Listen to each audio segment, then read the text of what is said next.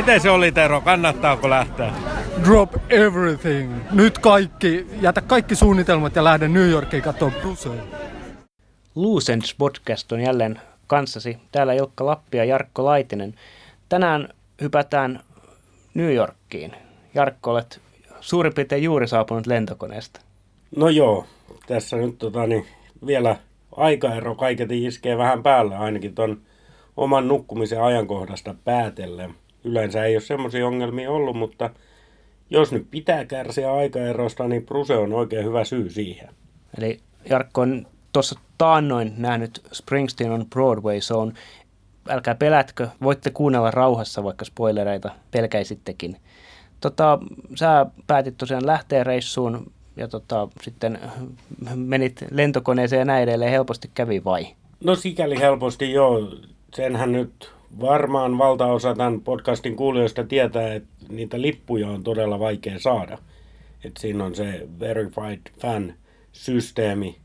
Ensin pitää Ticketmasterin verifioida, että sinä olet ihminen ja fani – ja sitten ehkä saat koodin, jolla pääsee ostamaan lippua. Minut Ticketmaster äh, luokitteli ihmiseksi ja jopa faniksi, mutta koodia he ei ikinä mulle suonut. Mutta tuota niin onneksi, onneksi on näitä kontakteja tässä vuosien varrella kanssa prusettajiin syntynyt ja sain sitten apua tuolta Tampereen suunnalta ja, ja tota niin, minulle ystävällisesti ostettiin lippu ihminen, joka sai koodin ajattelen, että tässä ennen, ennen kuin tähän varsinaiseen showhun paneudutaan, niin voitaisiin miettiä sitä, että miten, miten tuonne New Yorkin pääsee ja näin edelleen. Siis siinä on kuitenkin, niin kuin Amerikassa matkustaneet tietää, niin siihen pitää vähän tehdä valmistelujakin. No joo, tietty jenkkeihin kun menee, niin siinä on se ESTA, eli sähköinen matkustuslupa, mikä pitää anoa etukäteen tai hakea netistä, se onnistuu kätevästi. Mutta tässä kohtaa voisi varoituksen sanan, että kun Google laittaa ESTA, niin siellä kärkipäässä on semmoinen firma, joka hakee tämän sitten sinun puolestasi ja laskuttaa sinulta reilut 80 euroa tästä estasta. Älä käytä sitä, vaan tarkista, että olet suoraan siellä Yhdysvaltojen hallituksen tätä varten perustamalla sivulla, joka on kyllä suomenkielinen, ja, ja haet sen estan sitä kautta, ja se maksaa 18 euroa. Eli älä haksahda mihinkään kalliisiin, se ei ole kallista. Mutta se esta pitää hoitaa ennen kuin matkalle lähtee. Sitä ei enää siellä päässä pysty, vaan etukäteen. Mitäs tota, sitten muuten tämmöiset niin kun matkajärjestelyt, silleen niin kun, tietysti passit ja yms pitää tietenkin olla ajan tasalla, mutta mitä muuta tavallaan pitää ottaa huomioon, kun Pohjois-Amerikkaan lähtee?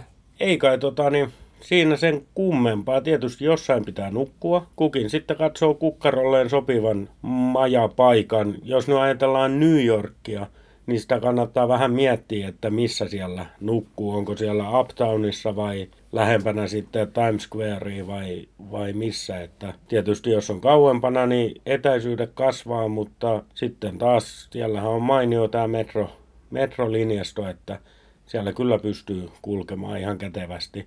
Se on oikeastaan itsestä kiinni. Netistä tietysti mihin tahansa kaupunkiin tai maahan kun menee, niin se hotellin tai hostellin tai muun katsominen on vähän arpapeliä. Mutta katsoo nyt vähän niistä palveluista kommentteja, mitä ihmiset on kirjoittanut, niin ehkä sinne, sinne sitten löytyy jokaiselle sopiva. Et, et itse tällä kertaa mulla oli ykköskriteeri hinnan lisäksi tietysti siis mahdollisimman pienen hinnan lisäksi. Tietysti se, että olisi kävelymatka tonne showhun, Walter Kerr teatteriin, koska se loppuu kuitenkin, mun keikka alkoi kahdeksalta illalla, se on kaksi tuntia vartti, niin se loppuu kymmenen jälkeen. Niin ei huvittanut siihen aikaan lähteä sitten enää metroilemaan mihinkään, vaan mä halusin päästä kävellen sieltä hotelliin.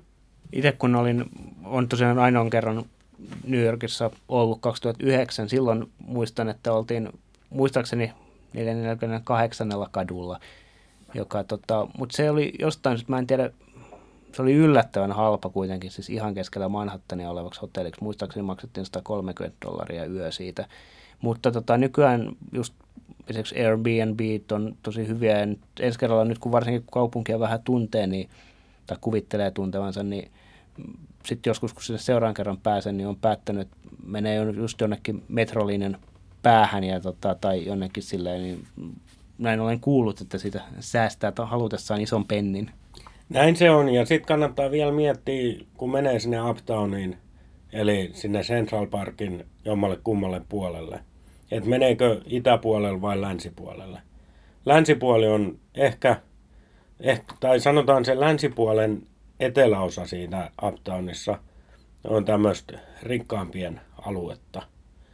Itäpuoli, sekin on hyvin siisti, mutta siellä on hinnat vähän, anteeksi, nyt mä sanoin väärinpäin, itäpuoli on rikkaampi aluetta ja länsipuoli halvempaa. Mutta se on siisti se länsipuoli kuitenkin ja sieltä löytyy dinereita ja ruokapaikkoja ja muita. Ja tosiaan se metroyhteys on hyvä, ei, ei mitään syytä sen takia niin kuin jättää menemättä sinne. No dinereista kun mainitsit, niin tuli mieleen tota se, että silloin kun itse siellä oli, niin me löydettiin sitten, se oli 9. Avenue ja olisiko ollut 43. Streetin kulmassa oli semmoinen dineri, missä niin kuin mentiin toisena päivänä, kun siellä oltiin ja sitten käytiinkin joka aamu siellä sen jälkeen. Ja sitä valinnanvaraa toki näissä dinereissa on ihan jumalattomasti. Et se on, jossain aikaisemmassa podcastissa puhuttiin siitä, että kuinka asiat on niin kuin amerikkalaisissa leffoissa, niin kyllähän niin kuin noin New Yorkin dinerithan on just niin kuin amerikkalaisissa leffoissa. Kyllä ne on, joo. Siinä, sieltä löytyy kyllä valinnanvaraa näistä dinereistakin. Kaiken näköisiä dinereita. Pääsee halutessaan aikahypyllä 50-luvulle tai sitten on ihan niin sanottuja nykyaikaisia dinereita. Kaikkea löytyy ja varmasti jokaiselle jotain. Tuossa kun sanoit tuon osoitteen, niin kerrotaan nyt, jos joku kuulija on mahdollisesti menossa vaikka Broadway-showhun ja ei ole ennen käynyt New Yorkissa, niin siellähän suun, suunnistaminen on aika helppoa. Eli nämä avenuet kulkee pohjois-eteläsuunnassa Manhattania ja sitten streetit, jotka on numeroitu, niin kuin avenuetkin on numeroitu, ne streetit kulkee sitten itä-länsisuunnassa. Ja se on käytännössä ruutukaavaa koko se Manhattan – Poikkeuksena tietysti Broadway, joka on ainoa katu, joka menee läpi Manhattanin. Se ei ole pohjois-etelä suunnassa, vaan se menee hiukan vinottain siinä, mutta ihan iisiä on. En tiedä minkälainen sun kokemus oli, mutta silloin kun itse eka kertaa oli, niin kun siihen tuli siihen Times Squareille, niin se oli ihan huikeeta, koska se oli just semmoinen, kun oli aina kuvitellutkin ja luullutkin ja nähnytkin. Niin, kun joskus on niin kuin joku kaupunki, Esimerkiksi Pariisi ei mun mielestä näytä kuvissa ollenkaan semmoista, mitä se oikeasti on. New York näytti just siltä, kun se kuuluukin näyttää. Se pitää paikkansa. Mä en ollut, tämä oli nyt toinen kerta, kun mä olin New Yorkissa. Mä en ollut Times Squareilla ollut päiväaikaan ennen tätä. Nyt me käytiin päiväaikaan siellä ja kyllähän se sekä ilta-aikaan ne valot, ne on aika mahtavat, mutta päiväaikaan se on niin kuin sanoit, just sellainen, kun se kuvittelisi olevan. Ja se kaupunki muutenkin, ne korkeat talot, siinä on jotain, mikä viehättää mua suunnattomasti näissä korkeissa rakennuksissa. Mun mielestä tuonne Turkuunkin siihen Kakolaan voisi ihan hyvin tulla se torni, joku 40 kerros tai jotain, niin se olisi hyvä maamerkki. Mutta se on, on niin kuin elokuvan sisällä olisi, tai TV-sarjan sisällä. Se on just sen näköinen se kaupunki mä tavallaan ennen sinne pääsemistä jo päätin, että mä rakastun siihen kaupunkiin. Mutta sitten mä ihan oikeasti rakastuin siihen kaupunkiin ja siis niin kun, tavallaan sellainen jatkuva New Yorkin kaipuu on niin koko ajan sisällä, niin, niin minkälainen sun kokemus siitä kaupungista ja Manhattanista ja ylipäätään New Yorkista oli? Kyllä se on just näin. Mulla kanssa oli pitkään, en mä nyt ehkä käyttäisi sanaa pakkomielle, mutta oli semmoinen, että sinne on päästävä ja siellä on käytävä – viime, tai niin kuin edellinen reissu oli aika lyhyt siellä New Yorkissa ja, ja siitäkin yksi päivä käytettiin pyhiinvaellukseen New Jerseyin, joten se aika silloin jäi hiukan vähäisemmäksi. Nyt oltiin koko aika viisi päivää tuolla New Yorkissa ja kyllä se, siinä on jotain siinä kaupungissa. Sen mä kyllä ehkä huomasin, että just se Times Squarein alue ja ihan se muutamat korttelit siitä, missä on ihan kamalan paljon ihmisiä, niin se ei ehkä ole se juttu, mutta siitä kun menee, Times Squarehan on siis 7 Avenuen ja Broadwayn risteyksessä, niin kuin totesin, Broadway menee vinottain siinä. Seiska-avenue menee pohjois-eteläsuunnassa. Niin siitä Seiska-avenuelta, kun menee pari korttelia jompaan kumpaan suuntaan, niin se jopa tunnelma muuttuu ihan täysin. Ja esim. Ysi-avenuella loistavia pubeja, ruokapaikkoja. Kannattaa mennä muuallekin kuin siihen Times Squareen. Joo, toi on jännä ylipäätään siis se, että miten niin kuin, tämä sanoit, että tunnelma muuttuu, niin se on, se on ihan hämmästyttävää, miten itse se oli varmaan yksi suurimmista tavallaan yllätyksistä koko siellä olemisen aikana itselleni oli se, että se on oikeasti kuin semmoinen, niin kuin, tässä menee seinä ja tässä on niin kuin Little Italy ja sitten alkaa niin kuin tyylin Chinatown. Ja niin kuin se, on, se voi tulla tavallaan missä tahansa kohtaa voi tulla semmoinen, niin kuin, että oho, nyt maailma muuttuu. Se on just näin, ja jos ajatellaan sitä Chinatownia, mä en ole itse koskaan Kiinassa ollut, mutta että kun siellä Chinatownissa kävelee, niin mulla ainakin tuli semmoinen olo, että mä oon Kiinassa. Koska ne kaikki kyltit on Kiinaksi, kaikki ihmiset on kiinalaisia.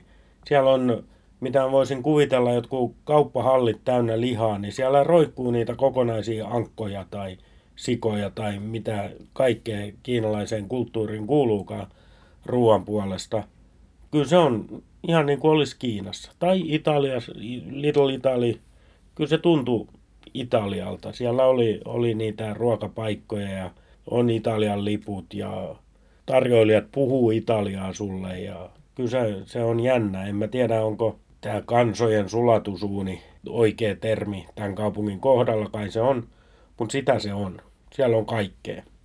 Ja sitten kun yhtäkkiä yksikin aamu, tuossa nyt me mentiin, että lähdetään metrolla johonkin aamiaiselle.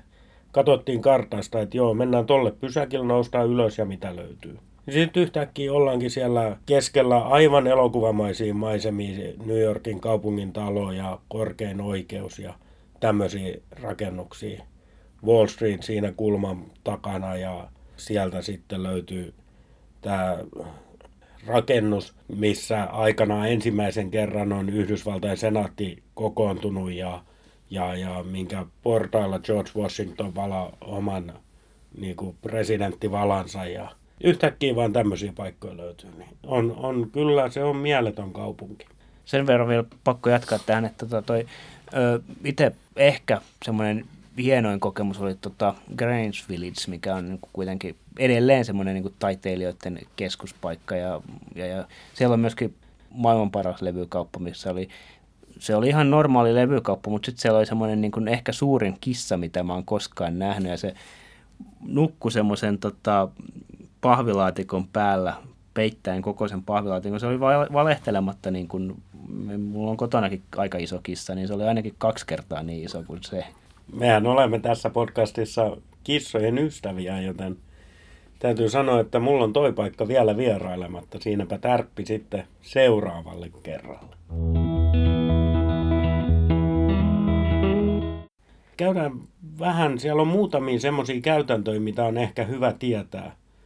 Ei mennä siihen shown sisältöön, shown sisältöön, ei mennä siihen vielä, mutta muutamia käytäntöjä.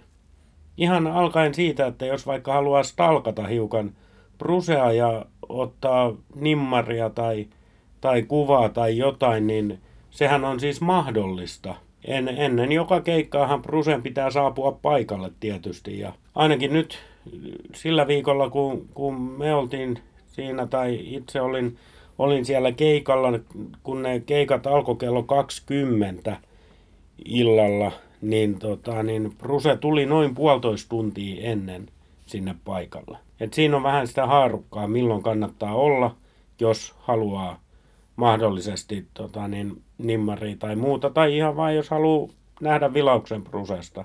Se on tietysti sitten se, että kun menet sinne hakea sitä nimmaria, niin tietenkään et ole ainoa. Eli mitä aikaisemmin sitten menee ja jaksaa siellä odottaa, niin sen todennäköisemmin pääsee siihen etäisyydelle, että saa pyydettyä sen nimmarin. Ja Prusehan siis jakaa nimmareita siellä, Patti myöskin. Sillä viikolla, kun itse olin keikalla, siellä oli, oli suomalaisia, jotka on, onnistu saamaan nimmarin, niin he oli ollut neljän aikaa iltapäivällä siellä odottamassa. Eli kello 16. Ja se oli tosiaan 18.30 jälkeen, kun se Bruse tuli sinne niin semmoinen kaksi ja puoli tuntia oli tässä tapauksessa riittänyt. No sehän on, ei ole Bruse-aikataululla yhtään mitään. Se on yksi, yksi nimenhuuto. No se on ihan totta, se on yksi nimenhuuto, mutta et se on sitten se, että haluaako käyttää sitä tässä mahtavassa kaupungissa oloaikaansa siihen. Minä ymmärrän hyvin, jos haluaa. Että siitä vaan. Toisaalta mä ymmärrän myöskin sen, jos haluaa oikeasti viettää aikaa New Yorkissa, koska se on niin kuin sanottu, se on, se on maailman toiseksi paras kaupunki. Kyllä, podcast äänitetään siinä parhaassa tietenkin. Terveisiä Turusta.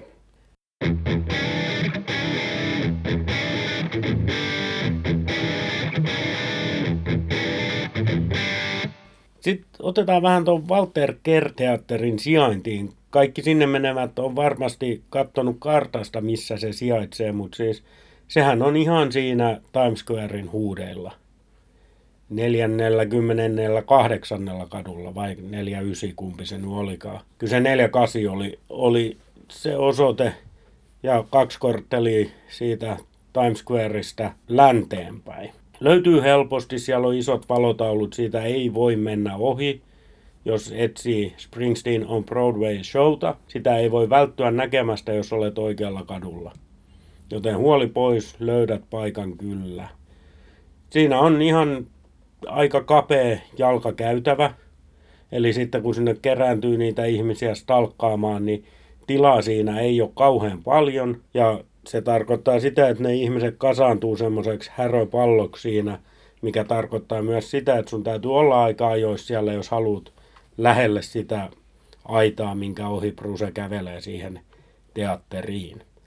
Ja se, mistä Bruse menee sisään, niin se on sen teatterin pääovien vasemmalla puolella, jos katsot sitä teatteria sieltä kadun toiselta puolelta, niin siinä vasemmalla puolella on se ovi, mistä Bruse ja Patti menee sisään. Niin niin siihen sitten sijoittaudu oikealle paikalle, jos, jos tota, niin olet menossa stalkkaamaan. Semmoinen tuli tuossa mieleen, että tota, usein jossain pienemmissä eurooppalaisissa kaupungeissa, kun Springsteen tulee stadionkeikalle, niin koko se kaupunki on täyttä Springsteen ja se on Göteborg. Mutta tota, voisin kuvitella, että tuon kokoisessa paikassa ja siinä Broadwaylla on siljoina muutakin esitystä, jotka on niin kuin täynnä maailmantähtiä. Toi Springsteen on Broadway ei varmaan niin kuin siinä ympäristössä niin kuin herättänyt mitään semmoista niin kuin maailman niin kuin suurempaa hämminkiä, vai mi, minkälainen se kokemus oli? Joo, tämä pitää paikkansa. Ei erottunut muuta kuin nämä äsken mainitsi, että siinä on isot kyltit ja valomainokset siinä teatterissa itsessään. Mutta niinhän siellä on kaikissa teattereissa isot kyltit ja valomainokset, että ei se siitä hyppää esille. Enkä mä nähnyt siellä kaupungissa missään muualla mitään mainoksia tähän Brusen showhun liittyen tai muuta. Että se on, siellä ollaan oikeasti isossa maailmassa. Se on yksi esitys muiden joukossa. Tietysti näin omasta näkökulmasta, niin se on The-esitys muiden joukossa. Mutta kyllä siinäkin, kun sitten oltiin odottamassa eräänä iltana, että muut suomalaiset tulee sieltä showsta ulos ja oltiin sovittu siihen kadun toiselle puolelle treffit, niin siinähän selän takaa oli joku teatteri kanssa ja siinäkin oli porukkaa.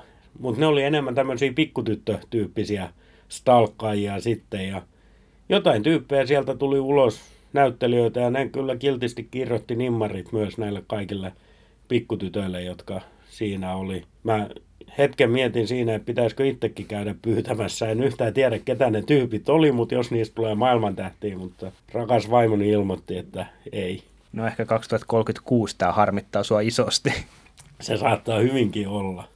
Mitäs vielä? Käytäntöjä, kun sinne showhun menee. Siitähän on ollut jonkun verran juttua netissä, että se on Broadway show, että sinne pukeudutaan sen mukaan. Mutta huoli pois, ei tarvi olla iltapuku tai tummaa pukua miehillä tai jotain tämmöistä, että kyllä mä näin siellä teatterissa, tosi mun mielestä ne oli vähän alipukeutuneita, oli ihmisiä ihan hupparissa ja farkuissa. Mulla oli itsellä housut, oli Bruse teepaita ja sitten tämmöinen takkityyppinen ratkaisu siinä päällä.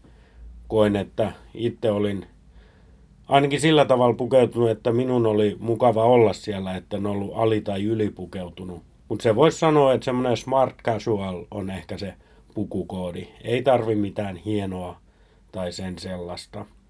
Sitten se asia, mikä on hyvä mieltä jo etukäteen, niin siellähän kaikenlainen kuvaaminen on kiellettyä.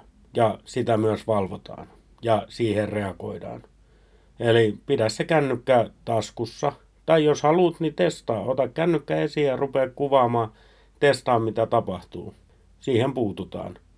Se on myös sellainen show, että, että itse en koe mielekkääksi käyttää aikaa katsoa kännykän ruudun läpi sitä. Mä halusin sisäänhengittää kaiken, mitä siellä tapahtuu. Toi on ihan semmoinen ylipäätään itselläni olen huomannut tommoset, että se on, se on melkein mikä keikka tahansa niin nykyään, niin just toi, mutta varmaan tuommoisessa ympäristössä ja tuommoinen niin teatterimiljö, niin varmaan vielä korostuneesti se, että tunnelma on tavallaan sitä, sitä parempia. Tota, Anssi Kela-podcastissa tota, puhuttiin siitä, tai Anssi puhuu siitä, että miten yleisö luo sitä niin kuin keikkaa, niin tuossa voisin kuvitella, että se niin kuin, yleisön rooli on varsin iso kokonaisuuden kannalta. Mennään siihen kohta spoiler-alertin jälkeen. Sen mä sanon vielä siitä teatterista. Kuuntelin eilen jonkun tyypin keikka-arviota YouTubesta, mitä, mitä tämmöinen amerikkalainen tyyppi oli, oli kokemansa jälkeen kirjoittanut ja hän luki sen blogipostauksensa siinä. Hän kuvaili tätä teatteria niin, että kun kuvittelet Broadway-teatterin, että se on pieni ja intiimi ja pääset lähelle, niin tämä Walter Kert-teatteri, kun sinne sisään pääset, niin huomaat, että se on vielä pienempi ja intiimimpi kuin olit osannut kuvitella. Se on paikka, missä ei ole huonoja paikkoja. Kaikilta paikoilta on esteetön näkyvyys sinne lavalle. Ihan suoraan esteetön näkyvyys. Ei tarvi huolestua, jos se oma paikka on rivin päässä, niin kuin mulla oli. Ei haitannut pätkääkään. Joka paikasta mahtava näkyvyys. Otetaanko me nyt tämä meidän spoiler alert tähän ja ollaanko me valmiit lähtemään nyt niin kuin itse shown pariin? Kyllä, lähdetään shown pariin. Eli sanotaan nyt vielä, väännetään rautalangasta, kun mä oon semmoinen tyyppi, että tykkään vääntää asioita rautalangasta. Jos et halua tietää, mitä Springsteen on Broadway-showssa tapahtuu sen shown sisällön kannalta, lopeta kuunteleminen tähän.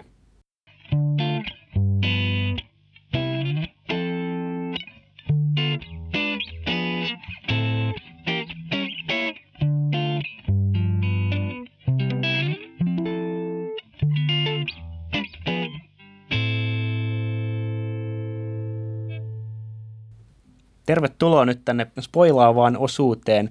Pimeälle puolelle. Vaikka näin.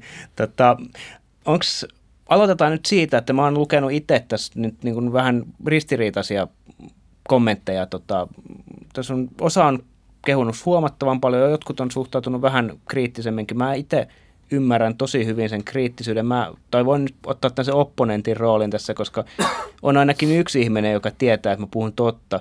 Mä, kun Flow-festivaalilta viime kesänä lähetti, niin mä sanoin, että mun ei ole ihan pakko lähteä sinne New Yorkiin, tai että mua ei harmita se, vaikka mä en näkiskään sitä. Okei, tämä on tietysti tämmöisen niin kuin katkeruus puhuu, koska en ole tosiaan menossa tällä tietoa sinne, mutta tavallaan niin kuin, ainakaan tälleen niin kuin ulkopuolisena mua ei harmita se, että sieltä tulee ne tietyt samat biisit ja näin edelleen. Mutta se kokemus on ilmeisesti aika huikea kuitenkin. Se kokemus on huikea. Se on, on. Itsehän mä en ollut lukenut mitään.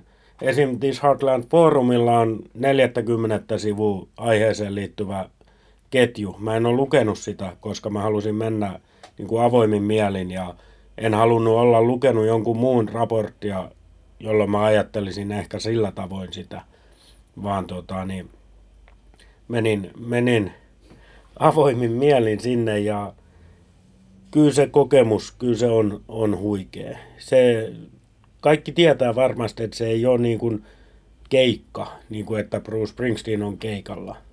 Joo, onhan se, mutta se on erilainen. Se on esitys, se on Broadway-esitys. Ja se, mikä se juju siinä on, niin siinähän jokainen niistä biiseistä, mitä siellä tulee, niin Brucehan kertoo juttelee siitä omaa kirjaansa mukaillen sitä tota, niin tarinaansa ja sitten tulee siihen tiettyyn juttuun sopiva biisi. Ja se antaa ihan uuden sävyn niille biisille. Ne, mä ainakin koin, mä olin siis yksin omassa seurueessani siellä keikalla. Mä en, en, ei tarvinnut jakaa kenenkään kanssa tarvinnut tai saanut, miten sen ottaa, mutta et siis mulla on ihan täysin oma subjektiivinen kokemus siitä, niin, tota, niin mulle ainakin ne biisit avautuu uudella tavalla ja mä koin tosi voimakkaana ne biisit. Et vaikka siellä on tuttuja, tuttuja biisejä, Promised Land, joku varmaan kritisoi sitä, että Risingin tulee siellä, tai Long Walk Home, joka on Magicilta tietty nykyisin ehkä mun lempibiisi, ollut siis jo ennen tätä, tätä kokemusta. Mutta tämmöisiä biisejä, niin kyllä ne puolustaa paikkansa. Long Walk Home on sen levyn paras biisi, ja se on muutenkin siis sanotaan koko 2000-luvulla Springsteenin, niin kuin, jos ei paras, niin parhaimpia biisejä.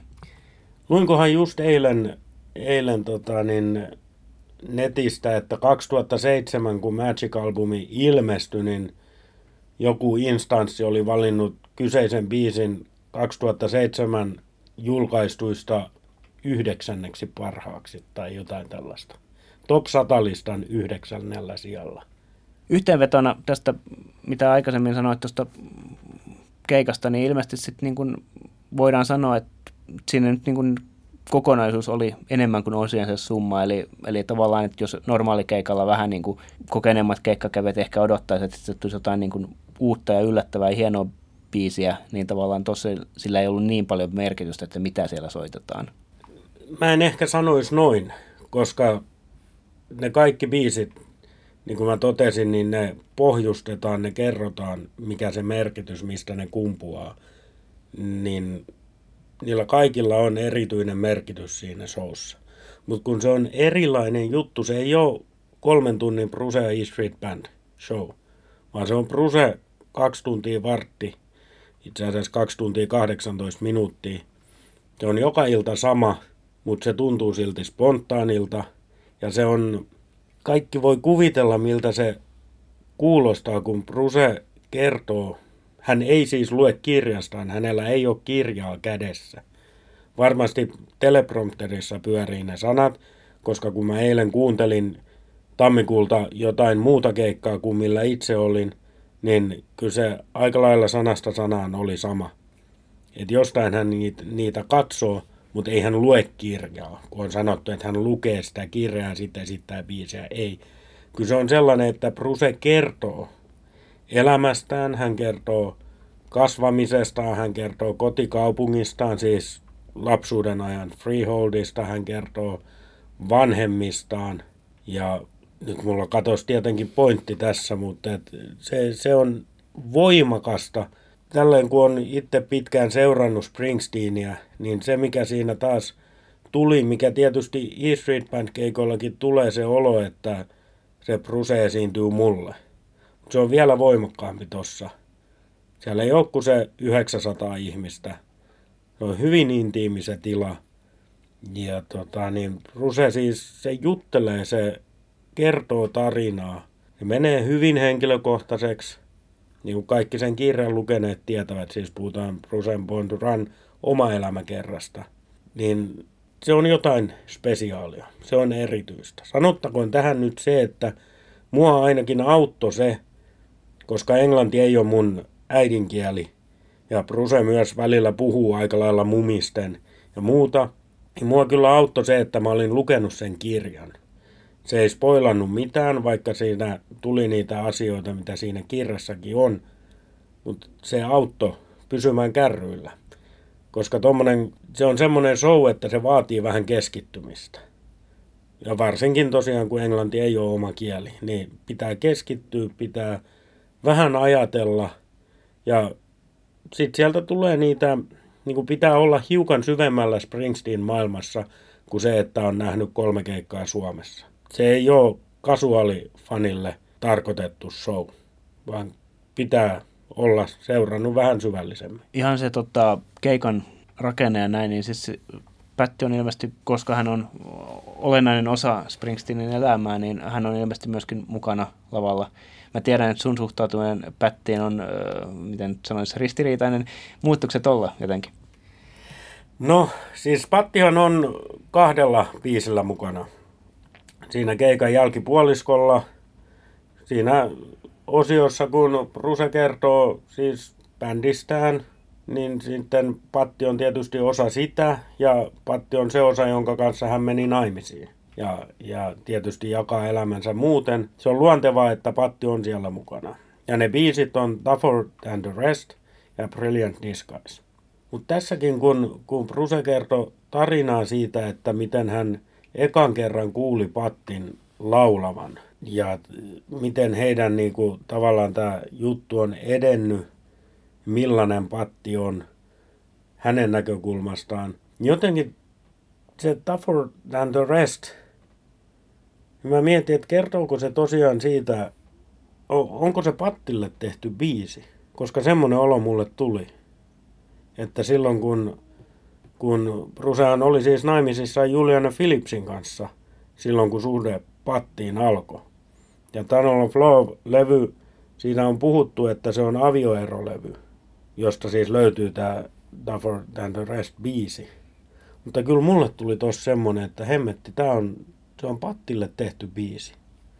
No, mulla itselläni ainakin on syystä tai toisesta tullut aina semmoinen olo. Se itse asiassa johtuu täysin siitä, että tota, sit sen Tougher Than the Restin ö, se video, niin siis siinähän näet, se on live-video, ja tota, siinä ne, miten ne katsoo toisiaan, niin eihän se, siis aina, tai mä oon itse ainakin tulkinut sen niin, että ei, ei tavallaan, ei siinä, siinä ei pelkästään esitetä sitä biisiä, vaan että kyllä siinä niin kuin, nimenomaan niissä, siinä tekstissä, niin tätä täytyy linkata se tähän alas Tougher Than the Restin video, siis se on niinku, siis kyllähän si, siinä on niinku, jos jossain on kemiaa, niin niissä katseissa.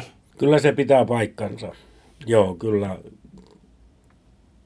Ei kai muuta voi sanoa, kun se pitää paikkansa. Noin niin kuin muuten, kun viittasit tuohon minun suhtautumiseeni Pattiin, niin minähän en siis pidä hänen lauluäänestään.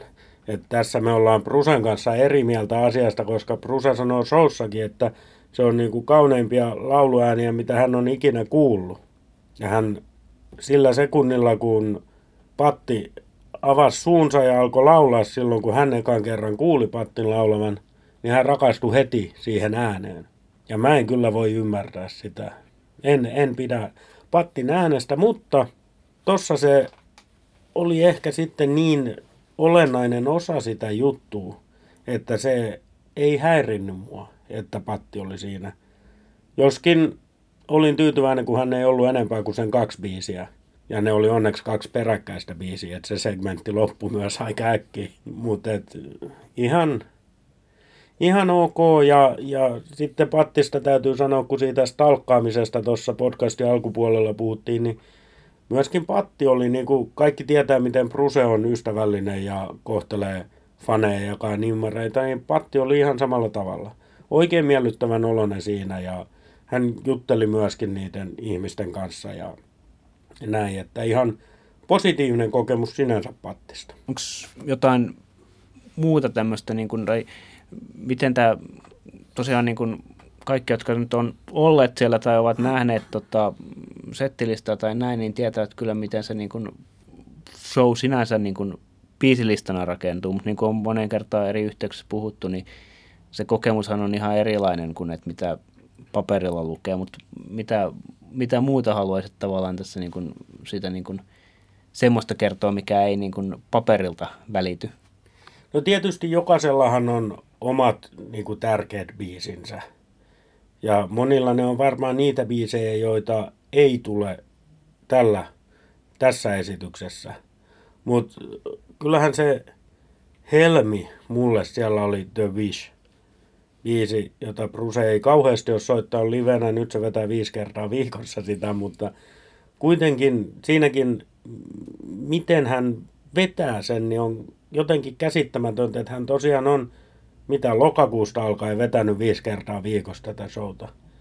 Ja kyllä se tuli niin, kaikki tietää miten Bruce vetää täydellä sydämellä niitä biisejä. Se kuuluu siitä, kun hän, hän tekee sitä, niin, tota, niin kyllä, kyllä se biisi oli se koko homman niin kuin avain mulle. Tässä on tietysti, kaikki tietää, että se Bruce on tehnyt sen biisin äidilleen.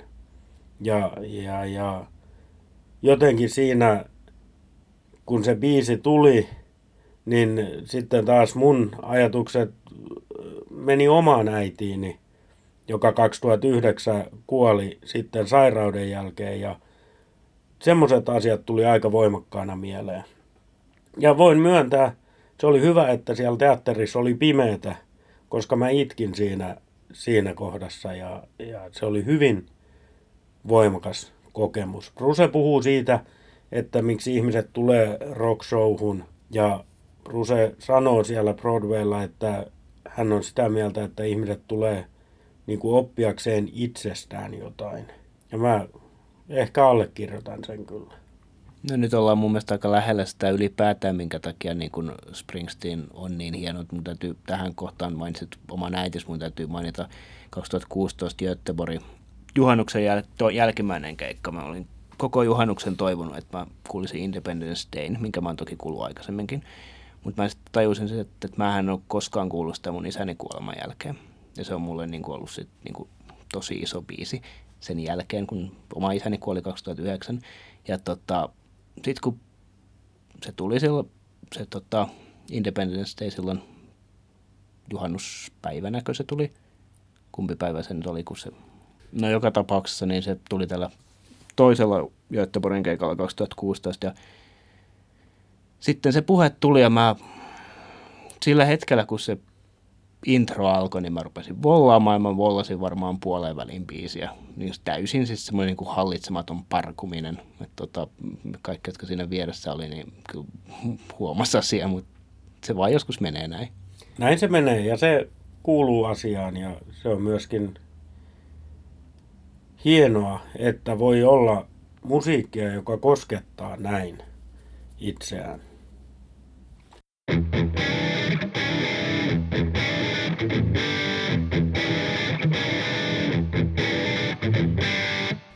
Mennään eteenpäin. Loose podcastissa Springsteen on Broadway. Biisi listasta me on jonkun verran tässä puhuttu. Mä voisin muutamia biisejä nostaa esiin.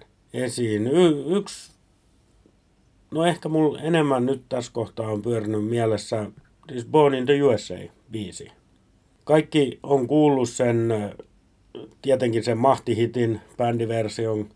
Kaikki tietää sen, mikä löytyy vaikka Living New York City CDltä tai DVDltä sen akustisen version. Mutta tämä on vielä jotain muuta. Ja siinä kun Bruce kertoi ensin sitä tarinaa, miten hän tavasi Ron Kovacin, joka kirjoitti syntynyt 4. heinäkuuta nimisen kirjan. Erinomainen kirja muuten. Kyllä, en ole lukenut, mutta mä oon totta kai nähnyt leffan. Oliko Tomppa Cruise siinä? Näin se taisi olla.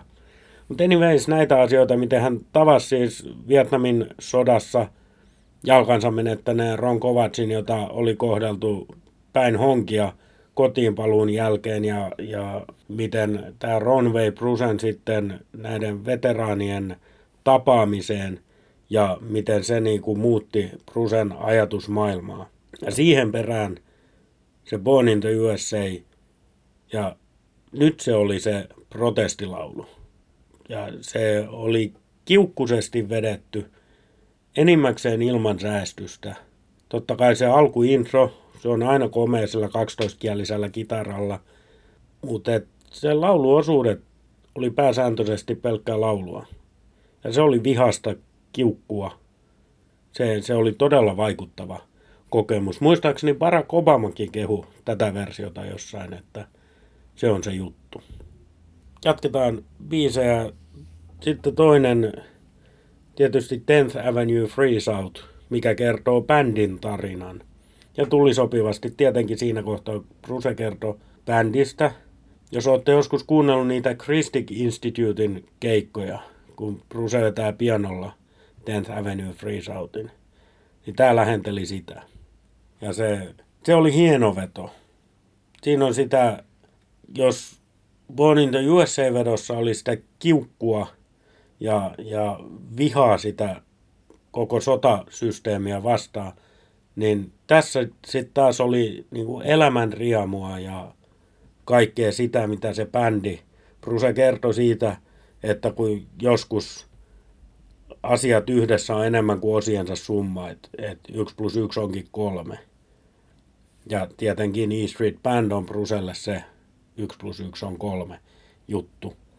Ja sitten tietenkin Tenth Avenue Freezeoutin välissä, siis ei se tullut alusta loppuun se biisi, vaan siinä välissä oli pitkä tarinaosuus, missä tietenkin puhuttiin Clarence Clemonsista. Ja, ja, ja Bruce taas jutteli siitä, että kun Clarence menettää, se on niin kuin menettäisi sateen. Ja, ja Bruce puhui siitä, miten heidän niin kuin ystävyys oli ollut poikkeuksellista, koska silloin 70-luvun alussa, kun he tuli ystäviksi, niin se ei ollut niin kuin normaalia eikä yleisesti hyväksytty, että valkoihonen ja mustaihonen kaveraa keskenään. Siinä on tämmöinenkin puoli, mitä mä en oikeastaan ollut tullut ikinä edes ajatelleeksi. Mutta tämmöisistä asioista, asioista hän puhuu ja, ja siitä, miten, miten hänen ja Clarencen tarina, niin kuin sillä on tämmöinen fundamentaali merkitys Brusen elämästä ja elämässä. Ja nyt kun Clarence ei ole, sanonko, en, en nyt muista, voi olla, että puhun läpi ja päähäni, mutta ajatus oli se, että nyt kun Clarence ei ole tässä maailmassa, niin nyt Bruce vie sitä tarinaa eteenpäin, että se on kuitenkin heidän tarina. Ja tämä tuli siihen Tenth Avenue Freezeoutin keskelle, tämä tarina. Ja sitten tuli se osuus, missä Big Man joined the band ja missä stadion keikalle tulee yleisön pauhu. Niin kyllähän Bruce lopetti sen soiton siihen ja näytti kädellä yleisölle, että nyt, nyt Clarencelle. Ja, ja tota, niin ainakin sillä keikalla, missä minä olin, niin tässä kohtaa yleisö nousi seisomaan. Se oli standing ovation Clarence Clemonsille ja se oli hieno hetki. Ei tippaakaan surullinen, vaan siinä juhlittiin selkeästi Clarencen elämää ja sitä kaikkea, mitä Clarence on Bruselle tarkoittanut ja kaikille meille Brusen musiikista pitävillä. No siinä ollaan jälleen kerran siinä ytimessä, että, että saman keikan aikana niin kuin koetaan kyllä tasan tarkkaan kaikki mahdolliset tunneskaalat ja ääripäät. Ja... Kyllä se näin menee. Mä palaan tähän ajatukseen vielä, mutta jos yhden biisin nostan vielä esiin, mikä mulle on yllätys, että mä nostan esiin, koska biisi, josta mä en ole ikinä pitänyt, My Father's House. En tiedä, miten se on ikinä päätynyt levylle edes se biisi. Ja nyt se on tossa showssa, mutta taas, no jälleen me kaikki sen Bond Run-kirjan lukeneet tiedämme, että Brusella oli vaikeat välit isänsä ja näin poispäin. Mutta siinä kun se Bruse on ja kertoo sitä tarinaa ja, ja kertoo isästään ja, ja, ja miten hän oli nähnyt unen, missä hän isänsä kanssa katsovat, kun, kun Bruse on lavalla ja niin kuin liekeissä, niin kuin sanotaan, ja, ja, ja isänsä ihmettelee sitä, että mitä toi nyt on, ja, ja Bruse sanoo isälleen, että hei isä, toi on se, miten mä näen sut. Että kuitenkin siellä on tämmöinen tausta, vaikka se suhde oli vaikea. Ja sitten siihen perään akustisella kitaralla ja My Father's House. Kyllä toimi. En mä edelleenkään sen biisin fani ole, mutta kyllä toimi. Sun piti tästä tunneskaalasta puhua jotain, niin jatkappa siitä. Joo, tunneskaala. Mun se ajatus siitä ehkä lähti, lähti tavallaan tämän shown rakenteen kautta, kun, kun puhuttiin siitä, että Bruse pohjustaa näitä kaikkia biisejä, kertoo ne tarinat, kertoo siellä biisien sisällä tarinat ja muuta. Tavallaan tämä koko show tekee semmoisen ympyrän, koska se alkaa, eka biisihan on Growing Up, ja se, no, se alkaa siitä Brusen lapsuudesta. Ja sitten ihan viimeinen asia, mitä siinä showssa tulee, niin on se, kun Bruse on aikuisena palannut sinne Freeholdiin ja, ja löytää niitä lapsuutensa paikkoja. Vanha kotitalo, siinä on nyt parkkipaikka. Olen pysäköinyt auton kyseiselle parkkipaikalle kerran. Mutta, ja sitten oli Brusen puu, mihin hän lapsena kiipesi. Se, sitä ei ole enää. Mutta joten Bruse kuitenkin aisti ne kaikki jutut siellä ja, ja palasi tavallaan lapsuuteensa ja, ja sitten hän puhuu siitä, että jälleen kerran hän on niin kuin kirkon ympäröimä, koska siinä on se kirkko ihan vieressä. Siinä on se, mikä se on, Saint Rose of Lima koulu, katolinen koulu ja kaikki nämä. Ja hän niin kuin pystyi taas tuntemaan kaikki ne tuntemukset, mitä hän oli lapsena. Ja sitten siihen loppuun Akustinen Bonduran, joka jo käsi, siis sitä biisiä käsiteltiin tavallaan ohimennen siinä ihan alkuvaiheessa, kun Bruce humoristisesti kertoi, että tämä Freehold ja New Jersey kokonaan, niin se oli Death Rap ja, ja Suicide Rap ja näin. Mutta se biisi tuli vasta lopussa ja jotenkin mä koin sen niin, että koko se 2 tuntia 18 minuuttia oli pohjustanut sitä biisiä. En tiedä, oliko tässä mitään järkeä, mutta näin mä tämän koin. En tiedä, miten ovat ajatelleet, mutta toihan on niin siis täydellinen teatteriesityksen rakenne ja täydellinen sen finaali. Totta, jos menee tuohon Born to Run biisiin, tiedän, että se on, en muista mitä sanaa tarkalleen että käyttänyt maailmankaikkeuden hienoin kappale, ehkä noin keskimäärin, niin tota, pystytkö ajattelemaan sitä irti tuosta tota, esityksestä, minkälainen tuo akustinen veto oli suhteessa siihen rockivertoon? Niin, siis Tunnel of Love kiertueellahan Bruce soitti akustista Bondurania.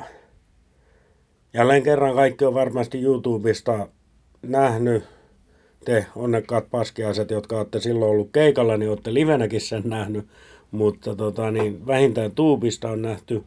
Tämä ei ollut tietenkään näiden vuosien jälkeen ihan sama veto, eikä samanlainen. Mutta jälleen kerran se oli tosi voimakas. Ihan se sama mitä sanoin heti alkuun, että niiden kaikkien biisien tavallaan se merkitys korostuu ja, ja, ja kaikki. Mun täytyy sanoa, että nyt, nyt mä en edes muista. Mä en pysty sanoa, että on, onko se, siis hän veti sen akustisen kitaran kanssa.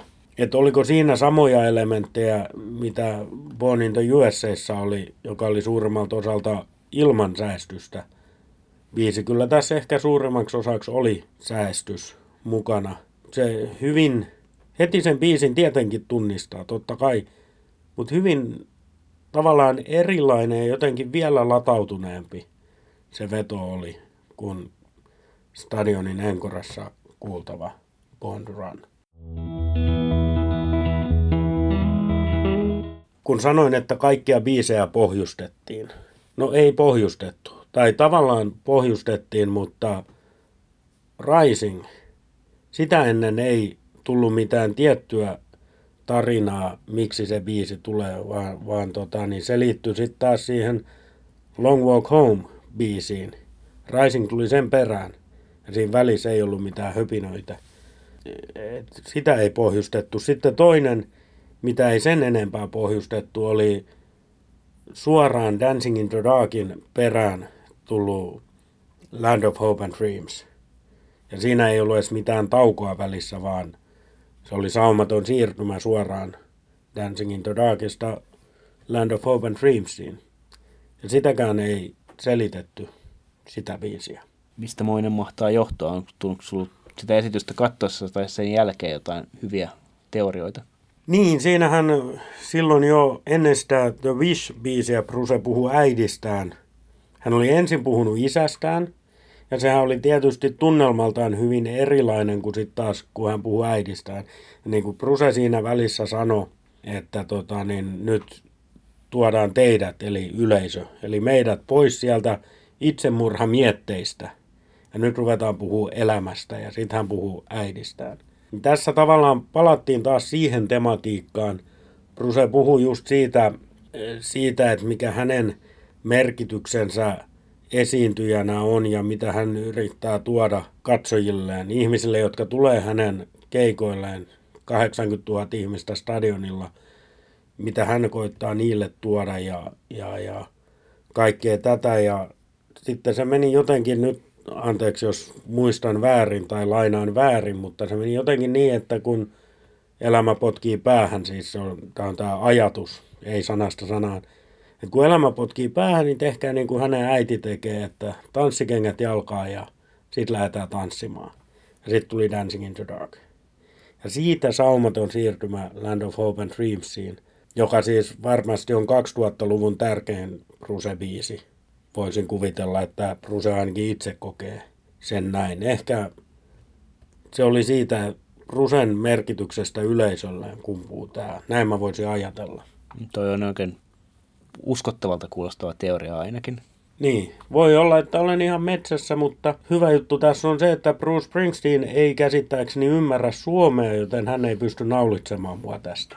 Ja toisaalta siis koko Brucen tuotannossa ja hänen niin kuin musiikissaan, niin pointtihan ja ylipäätään musiikissa, niin pointti taitaa olla se, että, tota, että lauluntekijä yrittää saada kuulijan kosketuksiin nimenomaan oman elämänsä kanssa, eikä niinkään panna semmoisia niin kuin, tavallaan ei, ei, pointti ei ole se, että me tulkitaan tässä nyt oikein, vaan se, että jos me koetaan jotenkin jollain tavalla tämä show, niin se on niin kuin se tarkoitus saavutettu.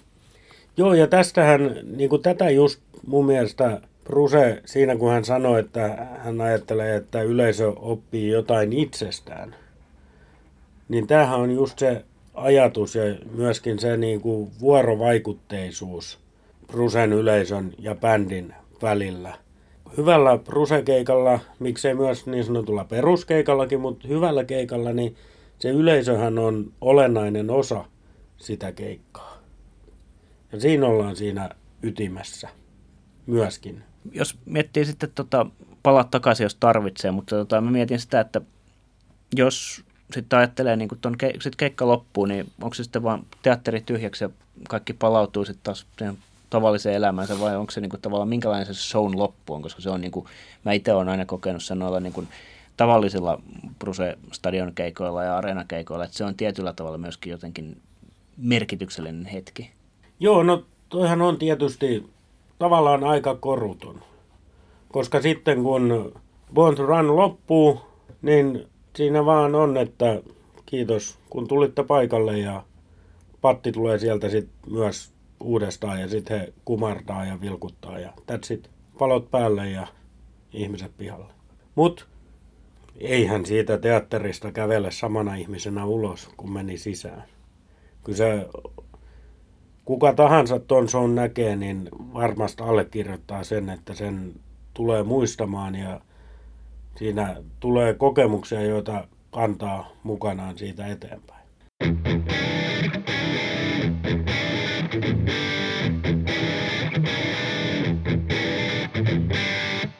Se, mikä mulle tuli mieleen tässä sun reissusaikana on tuolla maailman foorumeilla puhuttu. Itse asiassa tämä lähti Gary Talentin Twitter-päivityksestä, tota, missä, mikä sitten tulkittiin, en muista ihan tarkalleen mitä Gary puhuu, mutta tota, kuitenkin pointti oli se, että, että, että tavallaan, että onko tämä nyt niin kuin, tarkoittaako tämä Broadway nyt sitä, että East Street-bändiä ei nähdä enää. Minkälainen olo sulle itsellesi tuli siihen nähden, niin kuin, tavallaan, että onko tavallaan Bruce tekee tässä nyt niin kuin, tavallaan tilinpäätöstä elämästä, onko tämä lopullinen tilinpäätös vai onko tämä välitilinpäätös? Toi on hyvä kysymys. Kyllähän siinä väistämättä tulee semmoinen olo, että nyt Bruse tekee sen tilinpäätöksen elämästä. Tämän takia hän on esiintynyt. Tätä hän on hakenut. Tää, mä, mä niin kuin mietin, että tämmöisen, koska hän puhuu hyvin henkilökohtaisia asioita, ei liian henkilökohtaisia, mutta kuitenkin esim. hänen lapsiaan ei mainita koko showssa lainkaan. Että on ihan selvästi rocktähti Bruce Springsteenin tarina, eikä yksityishenkilö Bruce Springsteenin tarina. Mutta koska hän kietoutuu yhteen, hän puhuu aika henkilökohtaisia asioita, niin, tota, niin sitten ton jälkeen, jos menee johonkin stadion keikalle ja siellä on se 50 000 ihmistä. Ja, ja sitten Bruce soittaa Promised Landin. Ihan vaan niin kuin yhtenä biisinä muiden joukossa, kun taas tuolla se, sitäkin biisi edelsi se tarina, miten hän matkusti läpi maan ja miten hän näki asioita ja koki asioita ja tietyllä tapaa se muutti häntä ihmisenä. Mutta nyt se tuleekin taas ilman mitään sitä pohjustusta ja muuta biisinä muiden joukossa. Tai niin kuin Göteborgissa aikanaan keikan avausbiisinä. Oliko 2012 eka keikka. Niin tota, niin. Mä en tiedä. Se on, mä toivon, totta kai mä toivon, että E Street Band palaa lavoille. Ja se on mielenkiintoista sitten nähdä, että onko joku muuttunut mun keikkakokemuksessa tämän myötä. Mä to- todella toivon, vaikka Kärrihän twiittasi, että ei näytä todennäköiseltä, että E Street Band tulisi, mutta eihän me tiedetä. Eihän me tiedetä, mutta se on mielenkiintoista, että se niin tavallaan asia, mikä on niin ollut, tai kaikki tiedostaa sen, että Bruce ei nuorena eikä bändi nuorena ja näin edelleen. Se päivä tulee jossain vaiheessa, kun E Street Band ei enää kierrä. Ja sitä bändiä ei siinä muodossa ole, missä me olemme sen tottuneet tuntemaan, mutta se, niin kuin, se no, nosti heti hirvittävän reaktion ja siitä ei tavallaan myöskään edes haluta puhua. Sen takia mä otan sen tässä esille, koska mä en ole kirjoittanut asiasta yhtään mitään mihinkään. Mä, mutta olen miettinyt ihan samaa, ja tavallaan se, niin kuin, se, se ei nyt oikeastaan kyllä kuulu tähän podcastiin, mutta annan mennä nyt, kun tuli mieleen. Se tavallaan se ajatus siitä, että tai kuinka niin kuin, just, että koska peruuttamaton tapahtuu jossain vaiheessa, niin kuin Clarenskin kuoli, kaikki me kuollaan joskus, niin tavallaan, että kuinka vähän sitä kuitenkaan halutaan, niin kuin, tai tuntuu siltä, että fanit hirvittävän vähän haluaa sitä ajatella, että jossain vaiheessa tämä loppuu. Niin, siis en mä tiedä, mitä sitten tapahtuu, kun Bruse kuolee. Kyllä siinä kohtaa kuolee jotain minustakin. Mä oon ihan varma. Mä oon ihan varma, että mä itken sinä hetkenä, kun mä kuulen sen asian tapahtuvan joskus. Mikä on hassua, koska kyseessä on kuitenkin ihminen, jota mä en sillä tapaa kunnolla ole koskaan tavannut. Mutta hänellä on valtava vaikutus ollut mun elämään. Se on jännää. Bruse täyttää ensi vuonna 70. Ei, ei kai siellä nyt, no eikö rollarit ole 10 vuotta vanhempia ja ne, niillä kai on taas joku kierrue tulossa, että on meillä toivoa. Kunhan E Street Bandista ei tule rollarit nostalgiatrippi. Onko sulla vielä tuohon Broadwayhin lisä, niin kuin liittyen jotain mielessäsi? Eiköhän se nyt tullut käytyy tässä. Mä luulen, että tästä taisi tulla meidän tähän asti pisin podcast ajallisesti. Toivottavasti kuulijan mielestä tämä lentää ohi yhtä nopeasti kuin muutkin, mutta tuota, niin, kyllä mä luulen, että nyt kaikki olennainen on sanottu, joten mä sanon vaan loppukaneetiksi, että jos suinkin on mahdollista ja saatte lipun, niin menkää katsomaan Springsteen on Broadway. Tämä oli Loose Ends Podcast ja minä olen Ilkka Lappi ja tässä Broadway-kokemustaan perkasi Jarkko Laitinen. Moikka! Moi! Thanks. Remember in the end, nobody wins unless everybody wins. Come! What?